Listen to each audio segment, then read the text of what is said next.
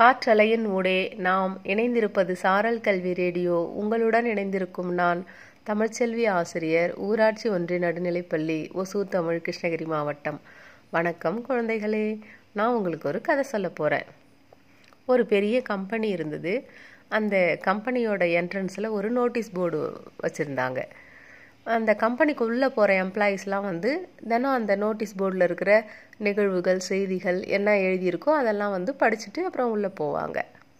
அப்படி ஒரு நாள் அவங்க அந்த நோட்டீஸ் போர்டை பார்க்கும்போது அதில் என்ன எழுதியிருந்ததுன்னா உங்களுடைய வளர்ச்சிக்கு இடையூறாக இருந்த நபர் நேற்று காலமானார்.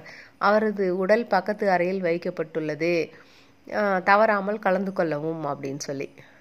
அதை பார்த்த எம்ப்ளாயீஸ்க்கெல்லாம் ஒரே குழப்பமாக இருந்தது. யார் அந்த வளர்ச்சிக்கு தடையான நபர்? அவர் உடல் பக்கத்து ரூமில் இருக்குதாமே. சரி போய் பார்ப்போம் அப்படின்னு சொல்லிட்டு எல்லாரும் பக்கத்து ரூமுக்கு போனாங்க. அங்கே ஒரு சவப்பெட்டி இருந்தது.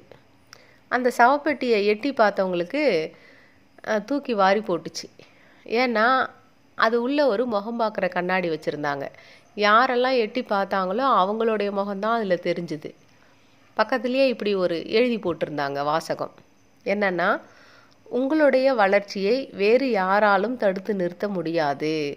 நீங்கள் வளர வேண்டும் என்று விரும்பினால் வளர்ச்சி உங்கள் கையில்தான் உள்ளது. உங்களுடைய அம்மாவோ அப்பாவோ அல்லது நண்பர்களோ அல்லது முதலாளியோ முதலாளியால் கூட உங்களுடைய வாழ்க்கையில் மாற்றத்தை ஏற்படுத்த முடியாது. நீங்கள் விரும்பினால் மட்டுமே உங்களுடைய வாழ்க்கையில் மாற்றம் நிகழும் அப்படின்னு சொல்லிட்டு.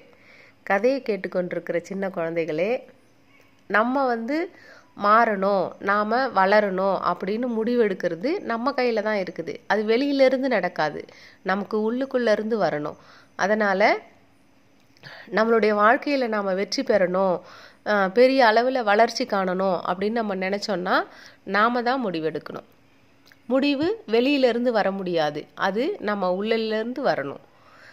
அனைவருக்கும் வாழ்த்துக்களுடன் ஓசூரிலிருந்து தமிழ்ச்செல்வி.